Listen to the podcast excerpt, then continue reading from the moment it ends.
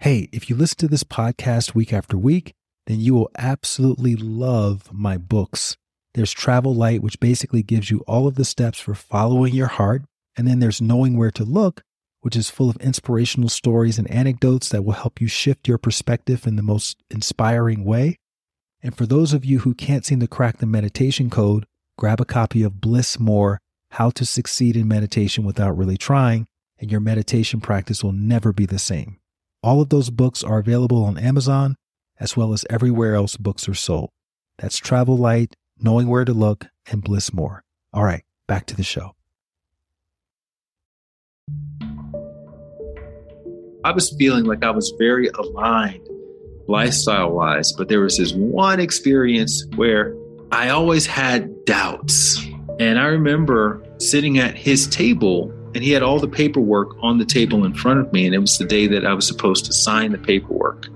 And it just felt so icky inside. Everything in my body was saying, whatever you do, man, don't sign this paperwork. This is not a favorable deal for you. You are going to lose everything. This is what my inner guidance was essentially telling me, you know, don't sign this paperwork. And I ignored it. I ignored my inner guidance very consciously. I had to override it because I was, again, driven by greed. And sure enough, as soon as I signed it, literally like the next week, there was all these news reports about the real estate bubble bursting and people losing money and foreclosing on their properties and having to short sell and blah, blah, blah. And I experienced all of that within the next couple of years.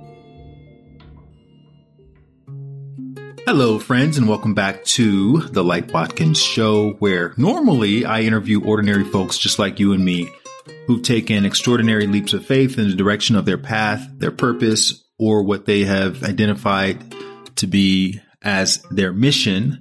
And in doing so, they have been able to positively impact and inspire the lives of many other people who've either heard about their story or who've witnessed them in action or who've directly benefited from their work. And well, today I am publishing another solo episode. So it's just me. And the theme of this episode is purpose, which I feel can be a very confusing idea for a lot of people who don't feel like they know their purpose or they have a purpose or that they're living their purpose or whatever the case is. And it's not that I'm the ultimate authority on purpose, but I have talked to a lot of people on this podcast about their purpose. And I've noticed several themes emerging around that conversation on purpose. So I just want to share with you what those themes are. And hopefully by listening to this, you'll have an easier time recognizing the themes as they appear in your own life. And in addition to that, I will be sharing my thoughts on how to tap into your purpose.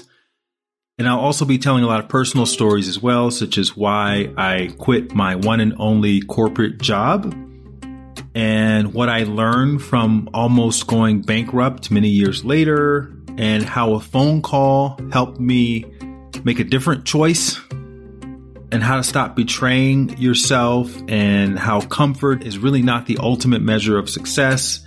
And I'll talk about which book gave me the most perspective on the idea of purpose, and I'll give a few examples about that.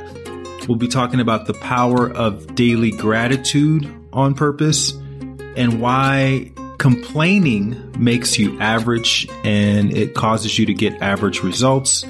We'll talk about how to know if you are an average person versus a spiritually mature person. And I will talk about the secret to going with the flow. So I think you're going to find these topics in this episode very, very insightful, if I must say so myself.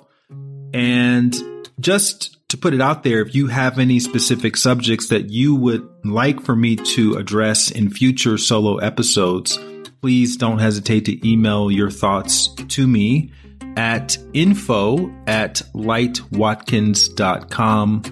I may not be able to respond to everyone, but I do read everything. So please send your ideas along. And in the meantime, let's get right into the episode.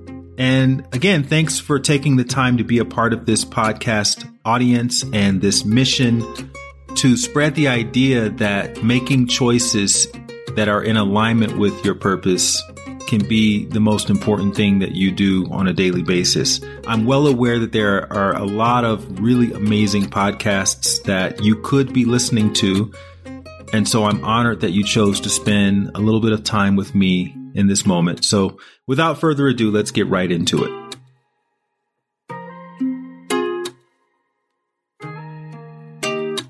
Hello, it's Light here, and we are back with another solo episode. I believe this is my fourth or maybe my fifth solo episode since I started this podcast. We're on episode number 130 something at this point.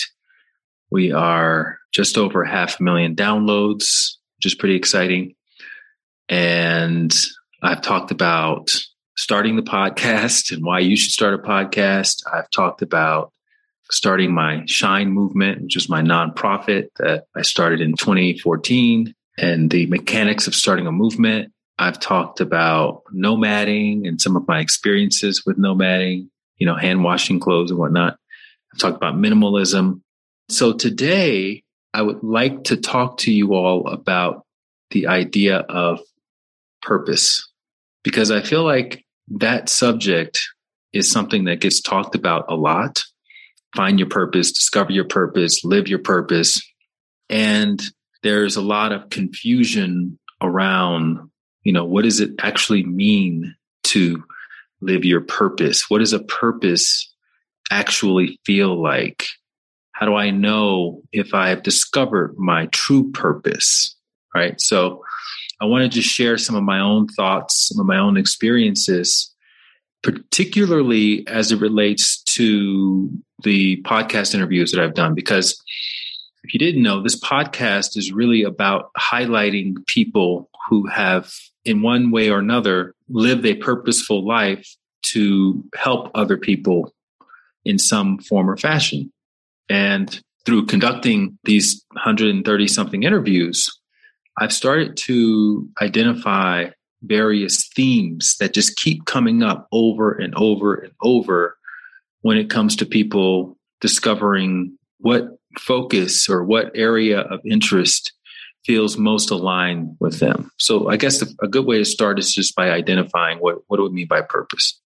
So when we talk about purpose, first of all, purpose is a relatively new concept. People in the West, especially, you know, more than 20, 30 years ago, were not talking about purpose. I remember when I was graduating college in the 90s, the pinnacle of success was getting a job on Wall Street or going to an investment banking firm or something like that and making a lot of money and then potentially becoming an entrepreneur.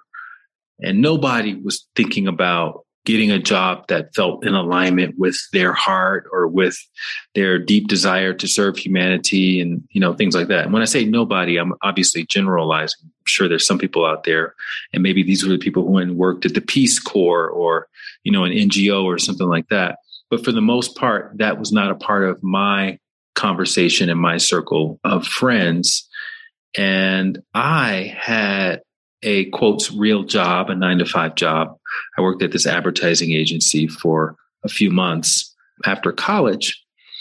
And what's interesting about that is it was a job that I actually aspired towards, right? Meaning, before I even went to college, I knew that I wanted to specialize in advertising. I knew I wanted to work in advertising. I was actually quite obsessed with advertisements. And I found a university that had an advertising program, which was Howard University in Washington, D.C.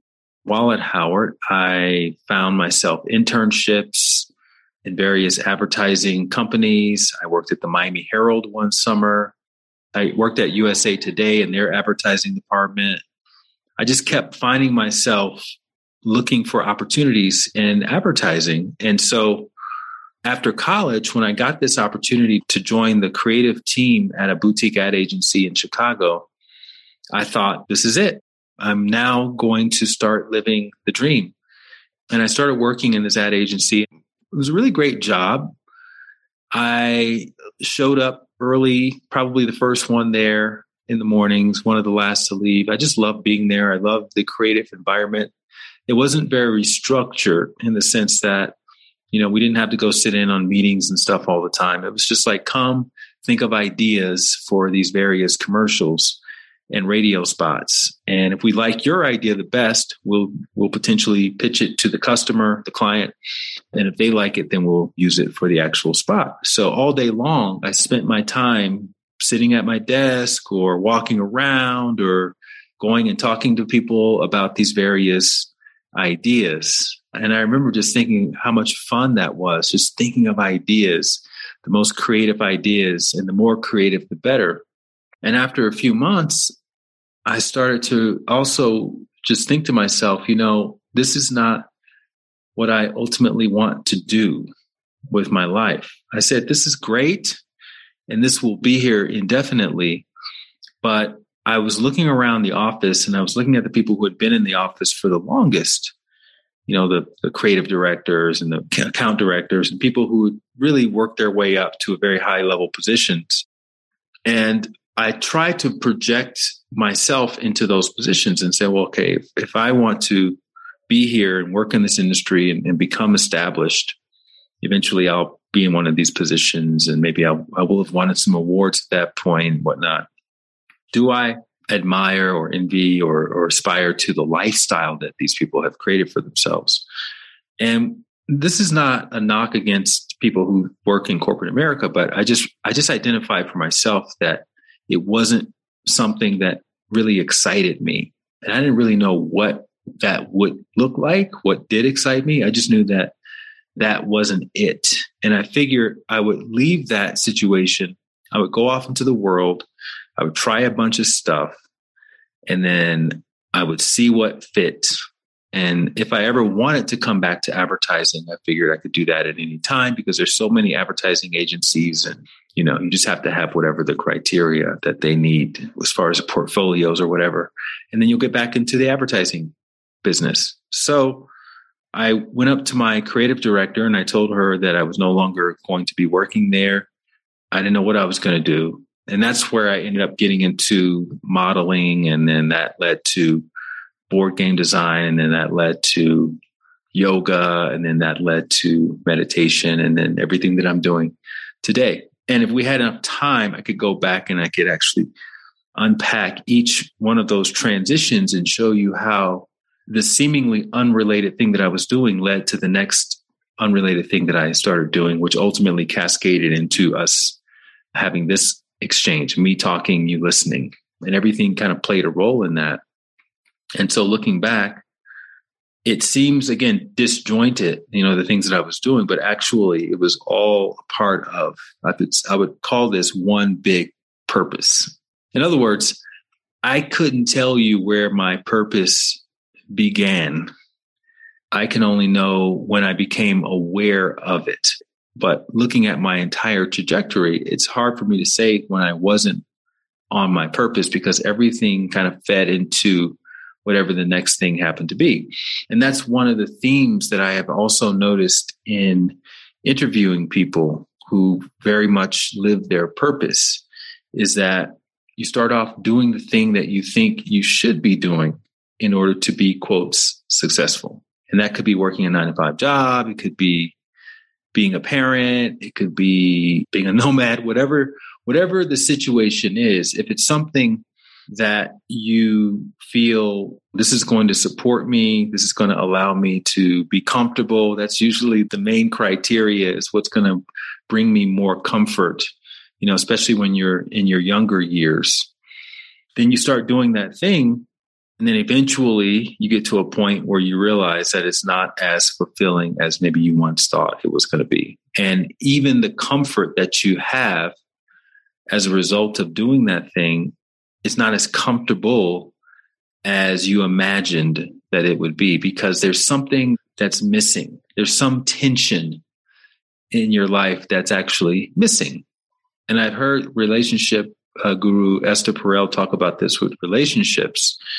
She was saying how a fulfilling relationship needs a little bit of that tension in order for both partners to feel more alive And that's one of the reasons why people go and cheat on their partners is not necessarily because they're trying to sabotage anything. It's because there's this inherent need that we have as humans to not have everything perfect and to keep a little bit of that pilot light on inside that sort of stokes our passion. And so with purpose, it's the same kind of thing, except now we're talking about a relationship that we have with ourselves.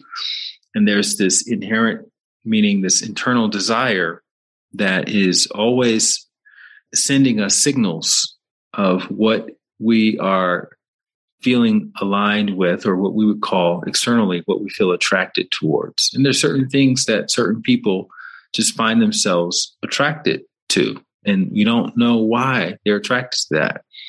Case in point, I have a friend of mine, he hasn't been on the podcast, but he's got a very checkered dating past. He's dated women with lots of kids, he's dated strippers, he's dated women who are very masculine, he's dated women who are abusive. And yet he's this really nice, really friendly guy, you know, big connector.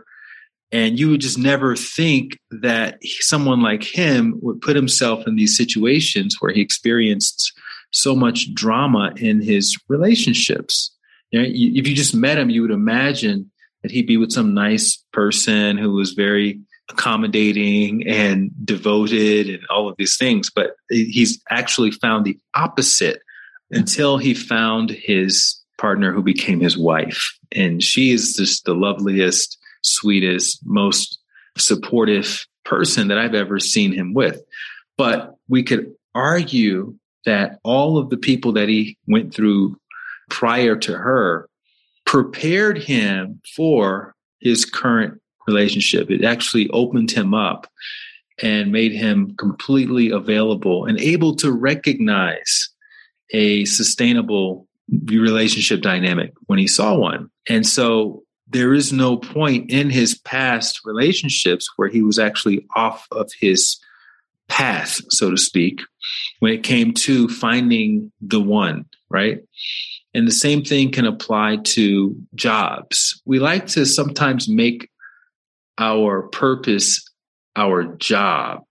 And if we happen to work a job that doesn't feel particularly purposeful, then we may be thinking to ourselves, well, I'm wasting my time. This is not what I'm supposed to be doing. When in fact, that situation is actually it's helping you in some way. It's helping you to refine in some way. Maybe it's teaching you a spiritual lesson. Maybe it's allowing you to have time to explore other things that your inner guidance or your heart is making you feel attracted to. And you know, you may get through four or five of these things, these other interests that again seemingly disconnected, but they're always kind of leading you through and to this path that is your purpose.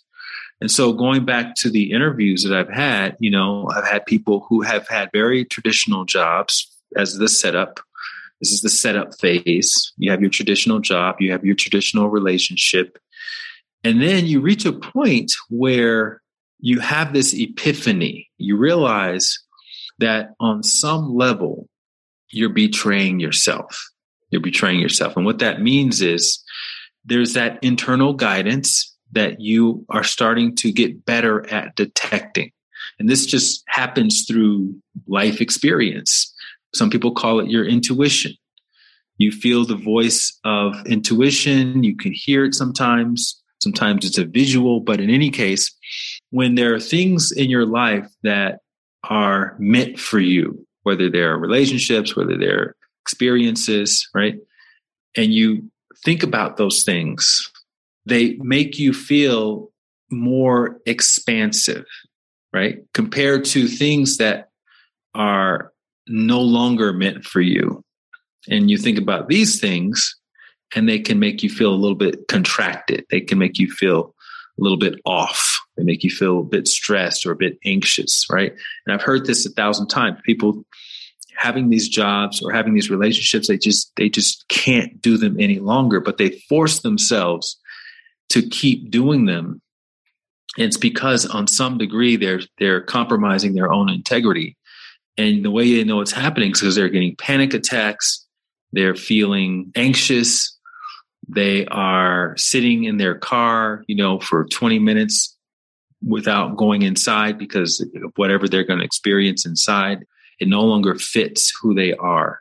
And so and they're having to pretend like they're someone else every time they go in, in, in those doors and they have to try to appease someone and walk on eggshells and do all these things. And so those are all the signs that a situation or circumstance or job or relationship is no longer in alignment with what you're feeling inside, right? But still, that experience, when you put yourself in that position enough times, what you're learning there is a very, very important spiritual lesson, which is to never, ever, under any circumstances, ignore your intuition. Never ignore your inner guidance. Never second guess what you're feeling in your heart. And sometimes we have to go through a really crazy experience for months, sometimes for years, in order to properly learn that lesson. I know for myself, the last time I had to learn that lesson was in 2006. And the reason why I know the year is because that's the year that I purchased some real estate.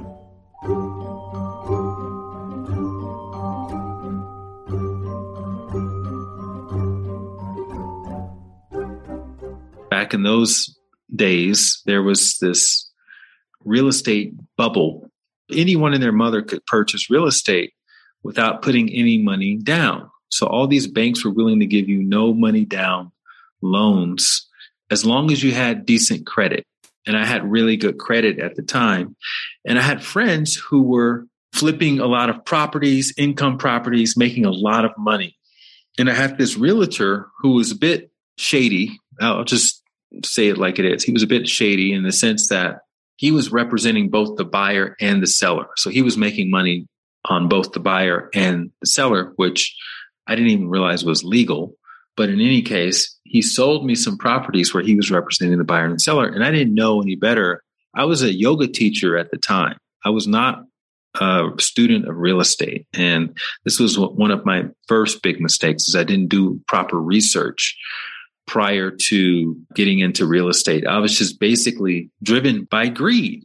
You know, I was envisioning myself to be this real estate mogul and I was going to make all this money very quickly and driving fancy cars and blah, blah, blah. And again, I'm teaching yoga, I'm meditating, I'm doing all the right things. I was even plant based at the time. So I was feeling like I was very aligned lifestyle wise. But there was this one experience where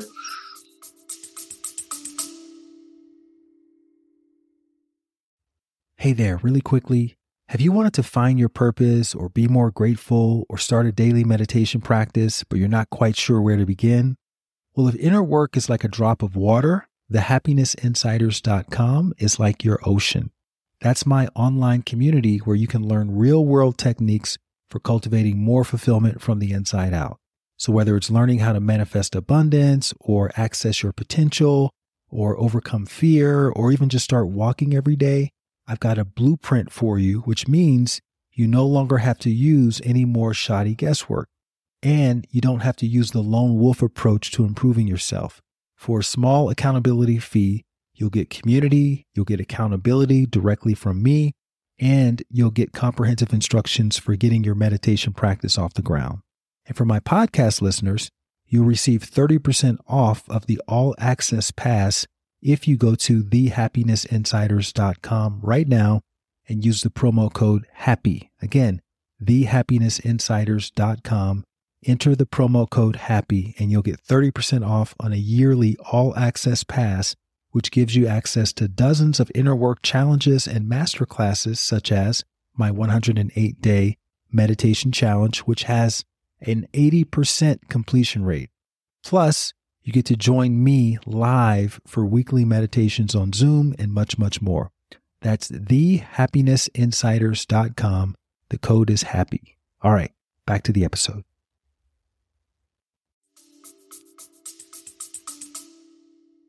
I always had doubts, right? And I remember sitting at his table and he had all the paperwork on the table in front of me. And it was the day that I was supposed to sign the paperwork. And it just felt so icky inside. Everything in my body was saying, whatever you do, man, don't sign this paperwork. This is not a favorable deal for you. You are going to lose everything. This is what my inner guidance was essentially telling me, you know, don't sign this paperwork. And I ignored it. I ignored my inner guidance very consciously. I had to override it because I was, again, driven by greed.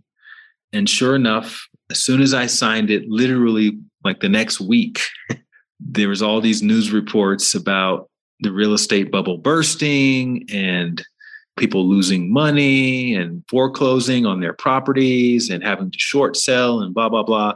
And I experienced all of that within the next couple of years. I came really close to having to file bankruptcy and ended up deciding, you know, I'm not going to file for bankruptcy. I'm going to call up all of these lenders that I owe money to and I'm going to work something out. And I'm just going to make that an intentional experience, which I did.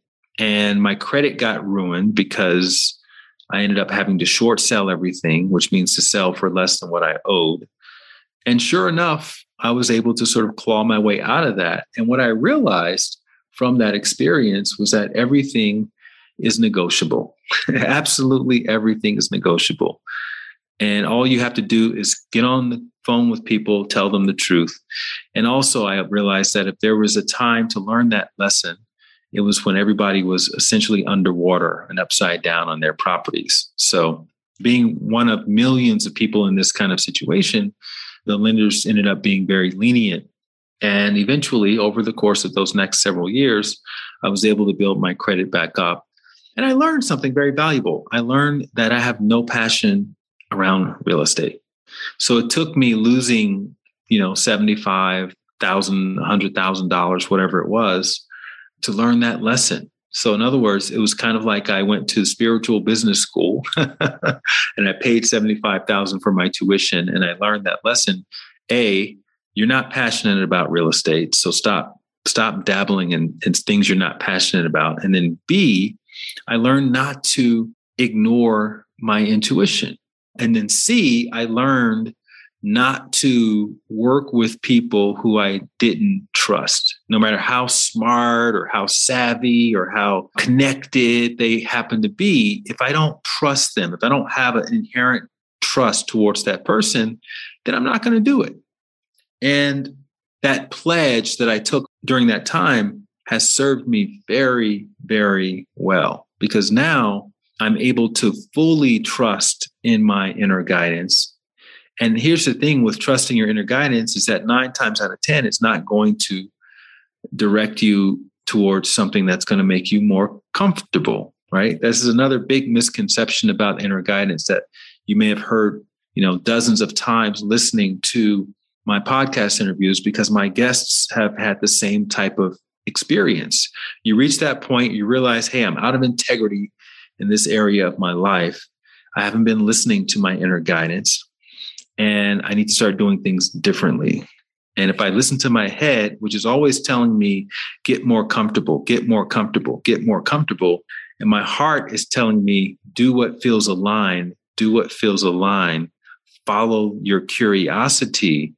The moment I stop listening to my head and I start listening to my heart, that's where I stop feeling the friction so there's a difference in tension and friction. Tension comes from not knowing how something is going to turn out. Friction comes from making whatever I'm doing harder than it needs to be. Okay. So when you think about friction, think about, I think we've all had this experience if you drive automatic cars where you have the emergency brake on because maybe you parked on a hill or something and you forget to take it off but you know the car will still let you drive. It'll just feel harder. It'll feel like it's working harder to drive and you may not understand why is my car seeming to use all this energy to just drive down a normal street? And then it occurs to you oh i forgot to take my emergency brake off. And so when we are not trusting in our inner guidance and we're looking for comfort at every turn, it's kind of like driving with the emergency brake on. And because we're constantly overriding our own inner compass and the uncertainty of, I don't know how this is necessarily going to turn out. I'm going to put my best foot forward. I'm going to follow exactly what I feel inside, the things that feel aligned. And I'm just going to hope for the best and I know that if I do that, if I trust in my inner guidance, if I trust in life, if I trust in my heart, everything is going to work out. That's the sort of uncertainty that leads to the tension of living life by your heart. And the more experienced you become with that, the less tension you will start to feel because what you're developing there over time is you're developing a stronger and stronger degree of trust in what's happening inside. And so you stop betraying yourself as much. And when you stop betraying yourself, then you are fully available, fully present for whatever is happening in the moment. And this is really a beautiful point in your journey because then the next realization is that, oh, I am always surrounded by opportunities. But when I was all anxious and tense and operating with all this friction, it did not allow me to see the opportunities that were surrounding me in real time. The moment I started to trust more in life, then it allowed me to be able to see more opportunities. There was a quote that I remember reading in Conversations with God, which was which I always refer to as my one of my gateway books to my spiritual path, my conscious spiritual path. I remember very vividly being in Brooklyn, New York, you know, one evening and I was at my girlfriend's apartment and I was sitting on her bed waiting for her to finish taking a shower because we were going to go out to dinner or something. And she had this book on her bookshelf and it was Conversations with God. And I had seen it a lot of the bookstores because I used to go to Barnes and Noble all the time and just just sit and read books and and look at magazines and stuff back in my modeling days. And so I had seen this book and there was a there was something inside of me that said pick up that book and start thumbing through it. Now again, I didn't know about, you know, following your heart and inner guidance and all that stuff back then, but I followed through and I picked up the book and I started thumbing through it and I was kind of halfway expecting to be hit with this sort of Christian doctrine literature.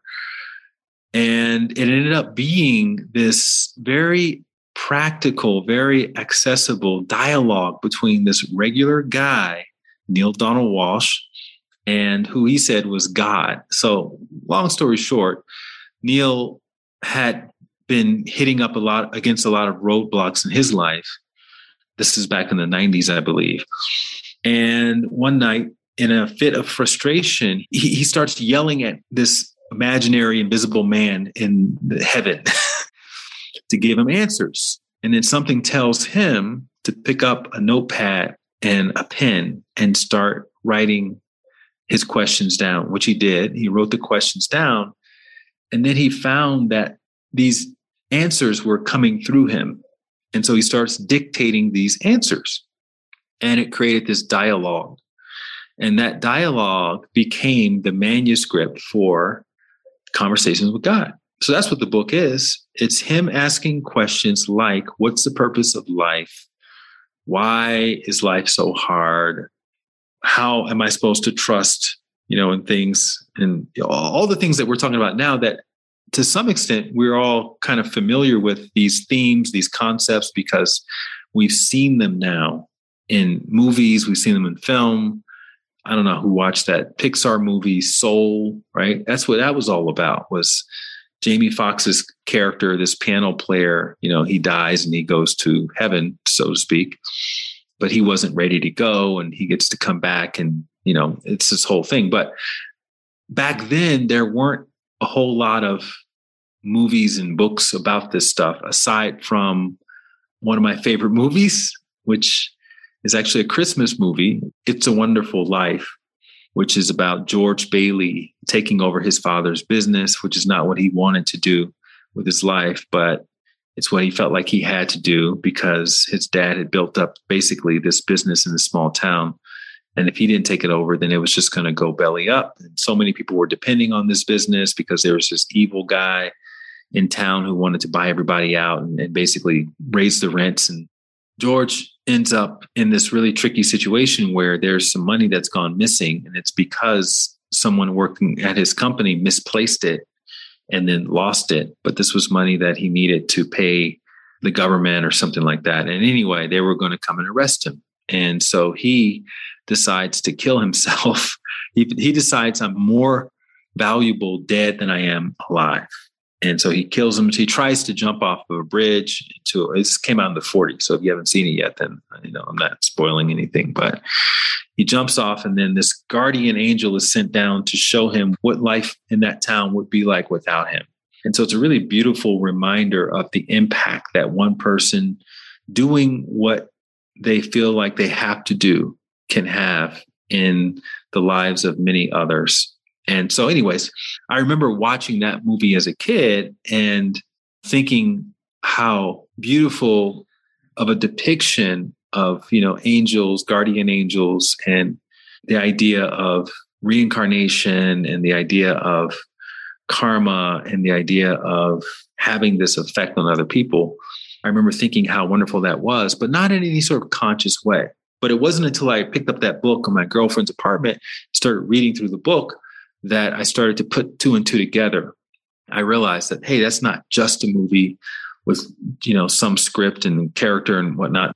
This is actually real. This is what's happening because I can feel that happening when I'm having these experiences. And a lot of the questions that Neale Donald Walsch was asking in the book were questions that I had about the nature of reality.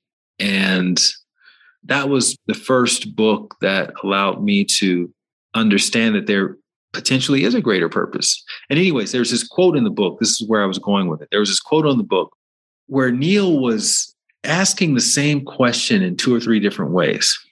And God was giving him essentially the same answer over and over and over. And Neale was getting frustrated, which he did often in this dialogue. He got frustrated with God. And he finally snaps and he says, Look, I get it. Why do you keep repeating the same thing over and over and over? And then God replied, But do you really get it? He goes, Because if you truly, truly got it, your life lived would be a reflection of your deepest understanding, right? Your life lived is a reflection of your deepest understanding. In other words, if you're anxious, if you have a lot of friction, but you're thinking, oh, yeah, I get we're all one. I get that there's Dharma. I get that there's a purpose and blah, blah, blah but yet you're having all these panic attacks and having situational depression and whatnot, then on a deeper level, you don't actually get it. There's this thinking that I'm supposed to be more certain about things than I actually am. And the areas in my life that I'm not certain about, those are the areas that are not going well. And the ones that I am more certain about, those are the ones that are going well. And in actuality, it's the opposite. It's the opposite. The areas in your life that you feel super certain about, those are the ones where you probably need to evolve a little bit more. You need to switch things up a little bit more. You may be getting a little bit too comfortable. And the areas that are making you feel uncertain, you know, where you may have a little imposter syndrome, where you may be a little bit on edge around, okay, what's going to happen next? I took this leap of faith. Now what? That's actually right where you want to be. And, and from a spiritual perspective, that's the safest place you can be.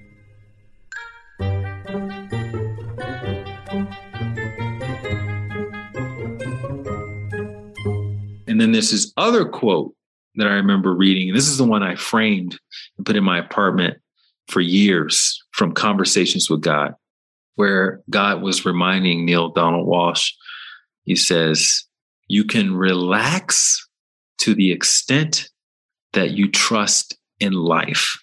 You can relax to the extent that you trust in life. In other words, if you're not relaxed, no matter what's happening on the surface, on some level, it's because you don't trust. You don't trust that what you're experiencing is what you're supposed to be experiencing. And again, I know what it feels like. I remember being upside down in all of my properties. And I, I literally had a bankruptcy attorney on the phone because I wanted to find out more about what the process would entail. And this is back during landlines and stuff. And a friend of mine called me while I was, I just gotten on the phone with the attorney, and I'm thinking to myself, this is it. The gig is up. And I don't know what I'm going to do next. And my friend called me, and this is one of my really grateful friends. He's always so grateful, always so cheery. And I answered the other line. I've told the, the attorney, hold on one second, I got a call coming in. And I answered the other line. And he's like, Brother Light, you know, it's such a great day. What are you grateful for today? And the last thing I was feeling in that moment was gratitude. And so having that little conversation, which I don't think was an accident, I don't think that was accidental. In fact, I don't think anything is accidental. But it was just ironic that he called right when he did, and that I took his call, even though I had just gotten on the phone with the bankruptcy attorney. And in that moment, when I got that call, I knew that I was not going to declare bankruptcy. I knew that I was going to try to figure it out. And I have him to thank for that, even though I've never really even mentioned that to him to this day. In his mind, it was just another call and another opportunity to express gratitude. And I clicked back over and I told the bankruptcy attorney, thank you very much, but I'm okay. I'm good. I'm going to figure it out. And I figured it out. And it didn't happen overnight you know and, and again this is how the universe works right the universe didn't have someone call me and say hey figure it out the universe had someone call me and say like what are you grateful for right now give me two or three things you're grateful for this is the power of gratitude that i keep writing about talking about is that when we find ourselves in these situations where we're experiencing lots of friction because we're getting in our own way we're not trusting we're not trusting in life this is the best time to just stop and ask ourselves, what am I grateful for right now? What am I grateful for? And it doesn't have to be anything major, right? It doesn't have to be world hunger is being solved or somebody figured out how to clean up the oceans or anything like that. It can just be I'm grateful that I have food in my refrigerator. I'm grateful that I have the ability to breathe unrestricted, right?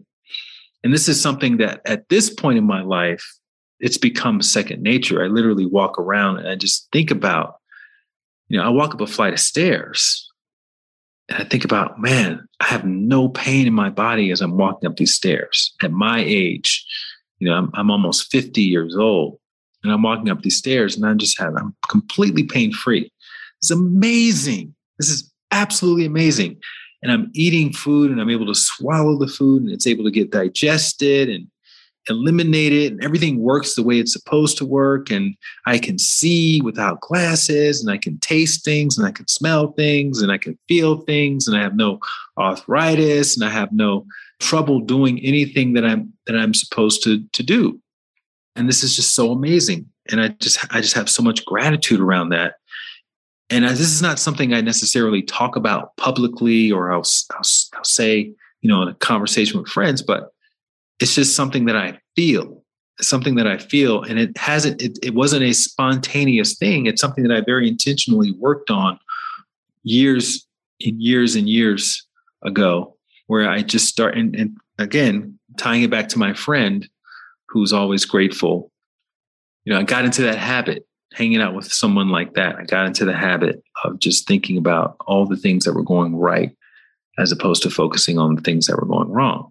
So it's interesting because I'm staying in an Airbnb right now in Mexico City. And as I was recording this, I wanted to close my kitchen door just because it just didn't look right open. And I closed the kitchen door. And again, I'm in an Airbnb, so this is not my apartment. I don't really you know, I know the areas that I use a lot, but there are a lot of areas in here that I don't really use that much. In any case, I closed the kitchen door and turns out the kitchen door has a lock on it. I had no idea. And turns out somebody, probably the housekeeper, accidentally turned the lock. So now I'm locked out of my own kitchen. and, you know, I went on YouTube and I looked up how to unlock a door using paper clips or whatever because I don't have a proper door lock key or anything like that. They make these keys where you can basically open any lock. So anyway, I can't access my kitchen. I have no idea how long I'm not going to be able to access my kitchen, but I've gotten to the point where again I can trust that okay, well, I'm not supposed to be in that kitchen tonight.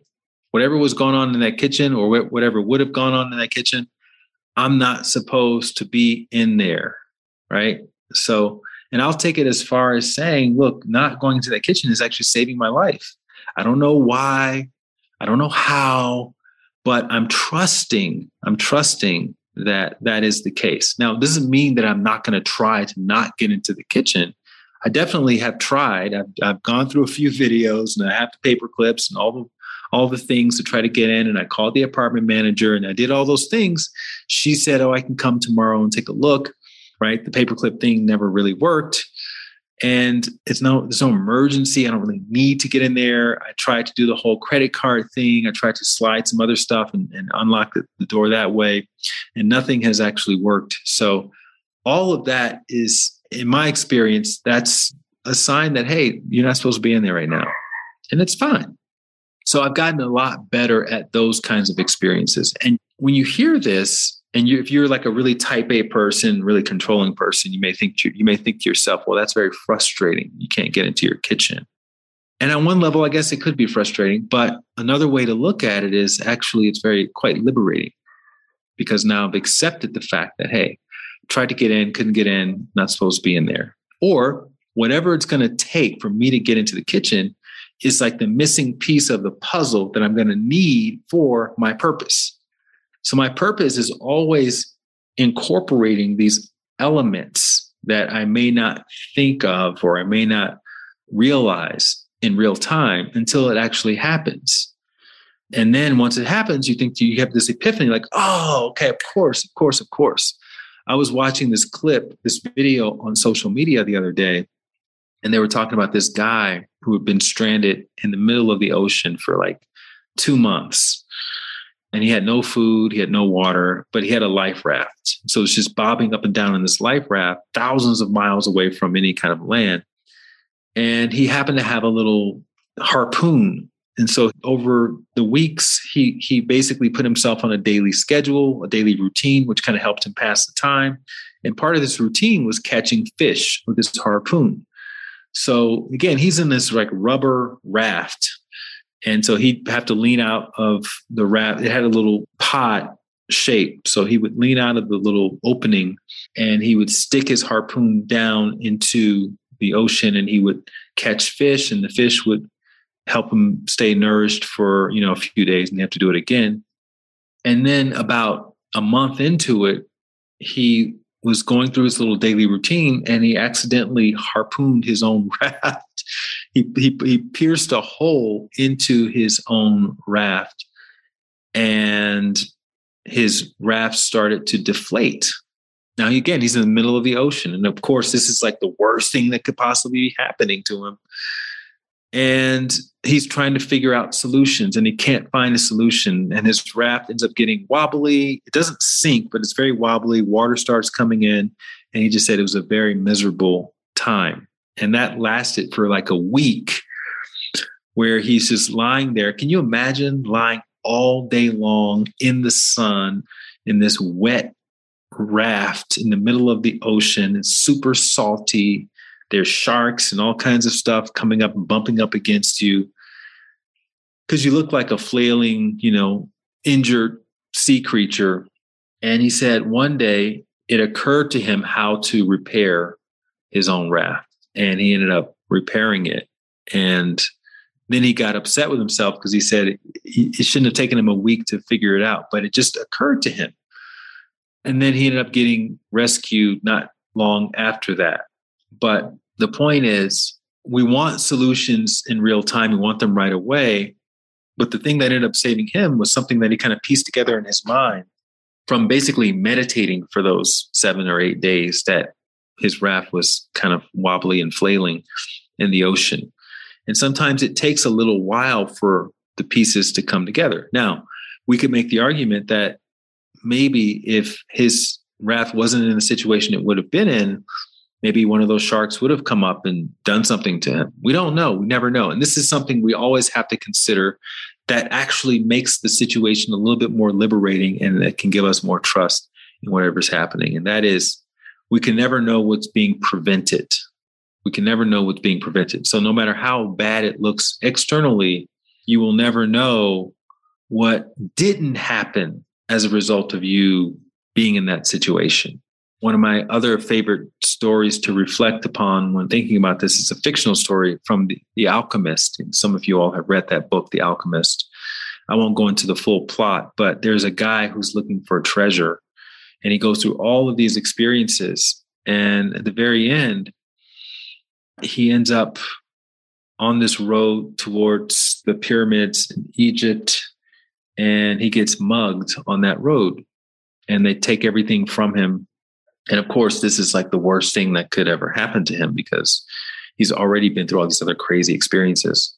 And he ends up falling asleep on the side of the road because he just has no energy to continue on at that moment. And then turns out later on down that road, there was a murderer waiting to murder his next victim. And so if that character, the main character, had not gotten mugged when he got mugged, he probably would have got murdered later on.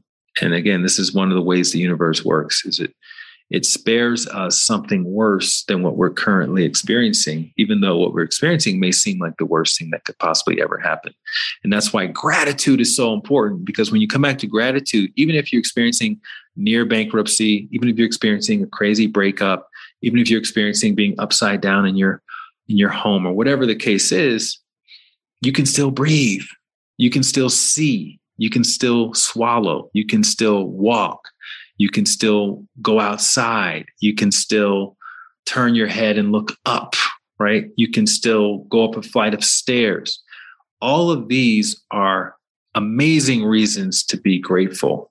And if we can find ourselves being grateful, being able to drop into that gratitude in real time, we will be able to see whatever opportunities, whatever solutions, whatever insights and epiphanies are there for us, are available to us, but would be otherwise hidden by our sense of dissatisfaction or discontent.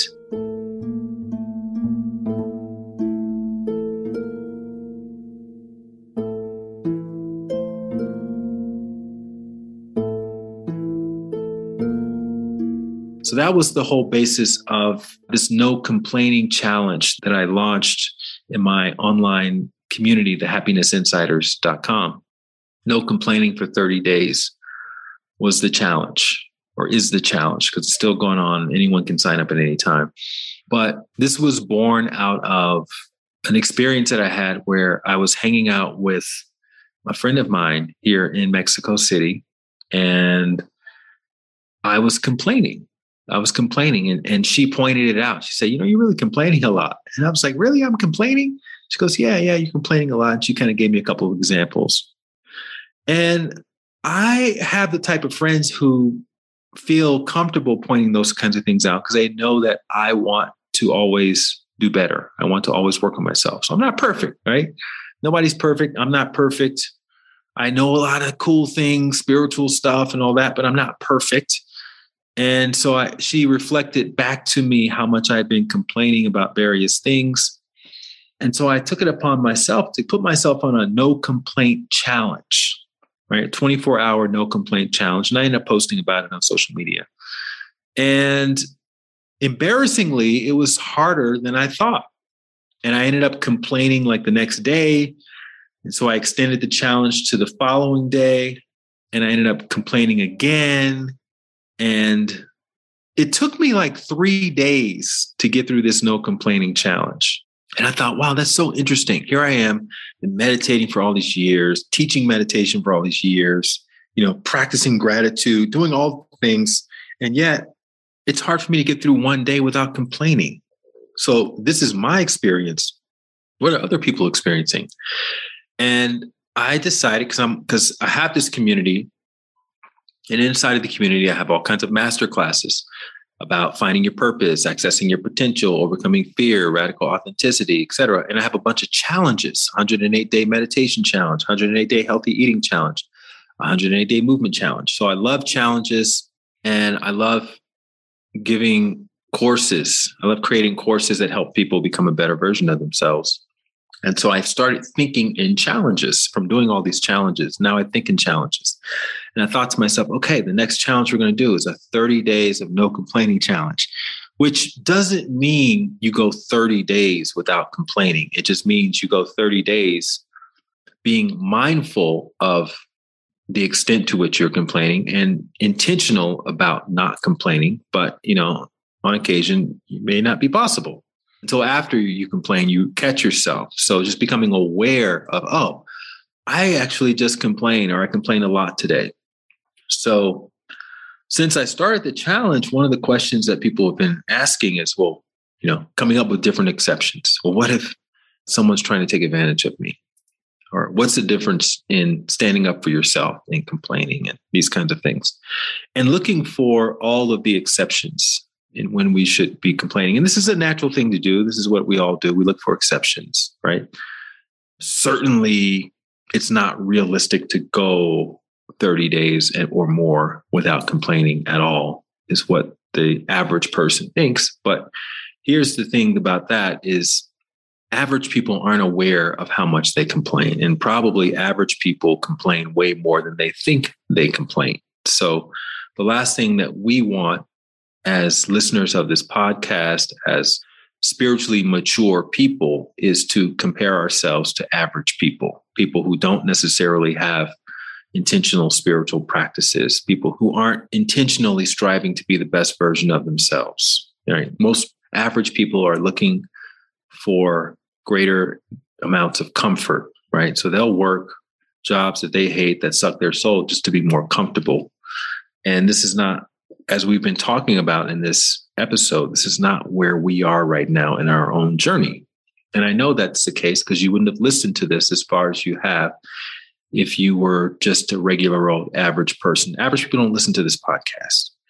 They'd be listening to a podcast about how to make more money or you know how to market yourself better or something like that. And look, I listen to those podcasts too, but I also am very receptive to more spiritually themed content. So no offense if that's your thing. But I know that because you're this deep into this conversation, that you are definitely not an average person. And one of the worst things we can do in that case is to compare ourselves to average people and or take advice from average people.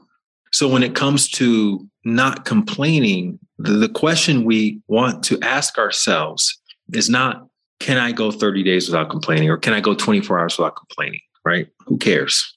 Maybe you can, maybe you can't. The question we want to ask ourselves, which relates to this conversation, is what would happen if I were to go 30 days or 24 hours focusing on appreciation, focusing on being grateful? What would my life look like then? Because, sure, again, there are probably exceptions where it would be very appropriate to complain to a customer service rep and be the squeaky wheel that gets the oil and all of that. But have you exhausted all other possibilities when it comes to appreciation and gratitude? Maybe the response would be even greater if you were to show that person a little bit more appreciation or a little bit more gratitude.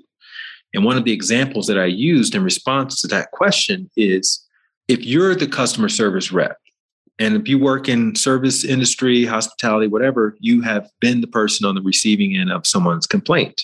So if someone is complaining and they are blowing some situation out of proportion and they are making you maybe unfairly responsible for that situation or just being very short tempered with you, are you more likely to go above and beyond to help this person out, to solve this person's problem? Versus same situation that happened to them, but they're showing you appreciation. They are leading with, hey, look, I, I know you deal with this all the time. I'm sorry to be another person bringing this to you. I'm grateful for the things that have gone right. It's just this one thing that hasn't gone right, and I'm not sure why. And I really need some help with this. If you can help me, and approach it like that. and you know, you're obviously coming up with your own, you know, uh, way of describing the situation where you express more appreciation than you do dissatisfaction and just see what happens. I think you may be surprised. I know I've had several experiences where I have intentionally been more appreciative and expressed more gratitude versus going in with the complaint, being all hot headed. And I've gotten an outcome that far exceeded whatever my expectation was. And that's happened so many times. And I don't think we appreciate and realize how many people would go out of their way to, to do us a favor, to, to do business with us, would be more attracted to us if we just simply were more appreciative because people don't, they're not going to say anything. If you are a complainer, a lot of times they don't say anything, they just don't make themselves available to you, right? Or they're very quick to leave your presence. And so you end up basically creating situations, more situations to complain about, which again makes you feel like, well, maybe I'm not on my purpose. and when in actuality, you could have full access to that alignment feeling with your purpose if you just were more grateful and more appreciative of whatever is happening as opposed to rejecting whatever is not happening. And so that could be our inner work in and of itself, right? Just that right there, just being grateful is very powerful inner work. And I think that's something that, again, going back to my podcast guests, that's another theme that oftentimes emerges is once you get deeply entrenched in your path and you start looking at all the average friends that you have, meaning people who are not consciously and intentionally living their path, there's a tendency to compare yourself and think, well, I'm falling behind the average people because they're becoming more and more financially secure or more stable or whatever, or you know, starting to have families, and I'm over here doing all this service work, and I don't know what's going to happen tomorrow, and I'm maybe you know check to check, having to go out and raise money and what have you. And yet, what you are doing and the impact that you're having on people is what's lighting you up. That's what's driving you. And that's what's keeping you feeling aligned in your life. And so it can be challenging to stay on that path if you allow yourself to continue to compare yourself to other people. So that becomes a part of the work as well. Is, is the only person I really want to compare myself with is the person that I was yesterday. And luckily, fortunately, I had that experience where I tried to be average. I tried to fit in didn't feel good. I was anxious, had all these panic attacks, whatever the case was. So you have that point of reference, and that's a very necessary point of reference. That's why you had that experience, so that you never put yourself in a situation again where you violated your own integrity, you betrayed yourself, you did something that didn't feel aligned on a deeper level. And so once you fully commit to that, then life becomes very easy because then you get more and more comfortable just living in uncertainty. And that's where you find that flow feeling that people talk about in spiritual circles. Go with the flow. You're finding yourself able to go with the flow because you're no longer getting in your own way. You're no longer treading against the current. You're able to stop and just allow that current to take you from point to point, in which case you keep doing the best you can, given whatever you have available to you you keep being grateful, you keep showing up, you keep being very intentional about your inner work, your inner practices, and all of those things. And then eventually, there's some point of recognition where people look at you, what you've done, what you've accomplished in your form of service, whatever that is. And then they want to ask you questions about it. They want to talk to you about it. They want to find out, you know, how did you do that? How did you overcome whatever resistance you had to overcome? How did you get by not knowing when your next check was going to come in? How did you do this? How did you do that? How did you take that leap of faith? And then that's where you come on the podcasts like mine and you start telling that story over and over and over as you're continuing on in your your journey. And so if you go back and you listen to all of my podcast interviews, if you, even if you just listen to a dozen interviews, you'd see that those same themes over and over and over, starting off in the conventional path, feeling out of alignment, feeling out of integrity, uh, taking a leap of faith in the direction of something that feels more aligned, comparing yourself to other people, and then giving yourself the freedom of choicelessness when you fully commit to your path. And then people want to talk to you about it because it takes you to a place, to a to a, an area where you're able to impact people on a massive level. And it's not because you you set out to do that or you try to do it. It's just because you listened to what your inner guidance was telling you. You kept saying yes to it. You kept trusting in it. That allowed you to relax more. You saw more opportunities. And then you start looking luckier and luckier to the people outside. And next thing you know, everyone's trying to emulate your path because they see, they think that you knew what you were doing the whole time. And the reality is you, did, you had no idea what you were doing the whole time. You were just saying yes to whatever was in your heart. And you can't point to when you started being on your purpose and when you weren't on your purpose because you see that everything that you experienced leading up to that point of having that impact actually came into play at some point. You know, it's kind of like in screenwriting, they say that if you have a gun in the first act, it's going to have to be used in the third act. And with purpose, if you're working in a toll booth in the first act, if you're working at McDonald's in the first act, if you're working at Starbucks or wherever situation that you may seem on the surface, it may appear to be a menial job or a job that's not very fulfilling or something like that. Whatever you're learning in that experience is going to come into play later on. If you're in an abusive relationship, if you got abandoned as a child, if you were adopted, whatever the situation is, it's going to come into play in the third act. So if it hasn't come into play yet in your third act, keep the camera rolling. you may not be in the third act yet. You may still be at the end of the first act or in the second act or you know somewhere in that trajectory, but trust that it's coming. Trust and as you trust in it, you will start to free yourself up to see more and more of those opportunities. All right. That's what I have for you today. If you feel inspired to join one of the challenges or one of the master classes, such as the no complaining for 30 days or the, the 108 days of movement or the 108 days of healthy eating or whatever appeals to you, I urge you to listen to that. That is your heart guiding you to the next way station along your path. It may not be about healthy eating. It may not be about complaining, but there's something else that you'll learn or someone you'll cross paths with because you're doing that.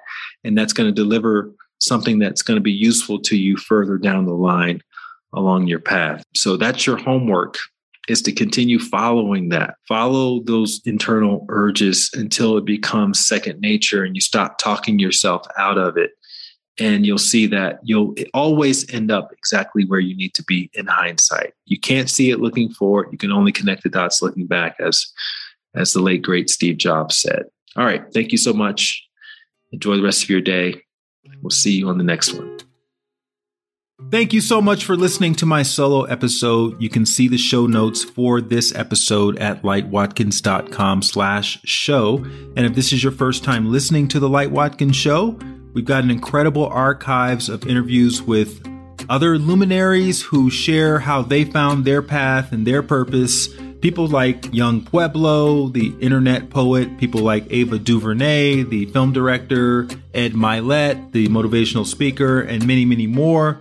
You can even search the interviews by subject matter in case you want to hear more episodes about people who've taken leaps of faith or you only want to hear about people who've overcome financial struggles or people who've navigated health challenges. You can get a list of all of those episodes at lightwatkins.com slash show. You can also watch these interviews, including my solo episodes, on YouTube if you want to put a face to a story. Just search Light Watkins Podcast on YouTube and you'll see the entire playlist. And if you didn't already know, I post the raw, unedited version of each podcast in my Happiness Insiders online community. So if you're the type that likes hearing all of the mistakes and the false starts and the chit chat in the beginning and the end of each episode, you can listen to all of that by joining my online community, which is thehappinessinsiders.com. Not only are you going to have access to the unedited version of the podcasts, but you'll also have access to my 108 day meditation challenge, along with other challenges and masterclasses for becoming the best version of yourself. And finally, to help me bring you the best guests possible, it would go a long way if you could just take 10 seconds to rate and or review the podcast, all you do is glance at your screen right now, click on the name of the podcast, scroll down past those seven previous episodes, and you'll see a space with five blank stars. Tap the star all the way on the right if you feel inspired to leave a five star rating and or if you want to go the extra mile, please leave a review by suggesting one episode that you recommend a new listener should start listening to this podcast with as an introduction. Thank you very much for that, and I look forward to hopefully seeing you back here next week with another story about someone just like me and you taking a leap of faith in the direction of their purpose. And until then, keep trusting your intuition, keep following your heart, keep taking those leaps of faith. And if no one's told you recently that they believe in you, I believe in you. Thank you and have a great day. If you want to get a little extra nudge when it comes to following your heart and taking leaps of faith and believing in yourself each day, then you want to sign up for my free daily dose of inspiration email. You'll join 30,000 other subscribers who receive a short inspirational story or anecdote that's meant to inspire you to become the best version of yourself each day. You can sign up at lightwatkins.com and you'll get your first inspirational message as early as tomorrow. Again, just go to lightwatkins.com. You can sign up for free and you'll wake up each morning inspired to be the best version of yourself.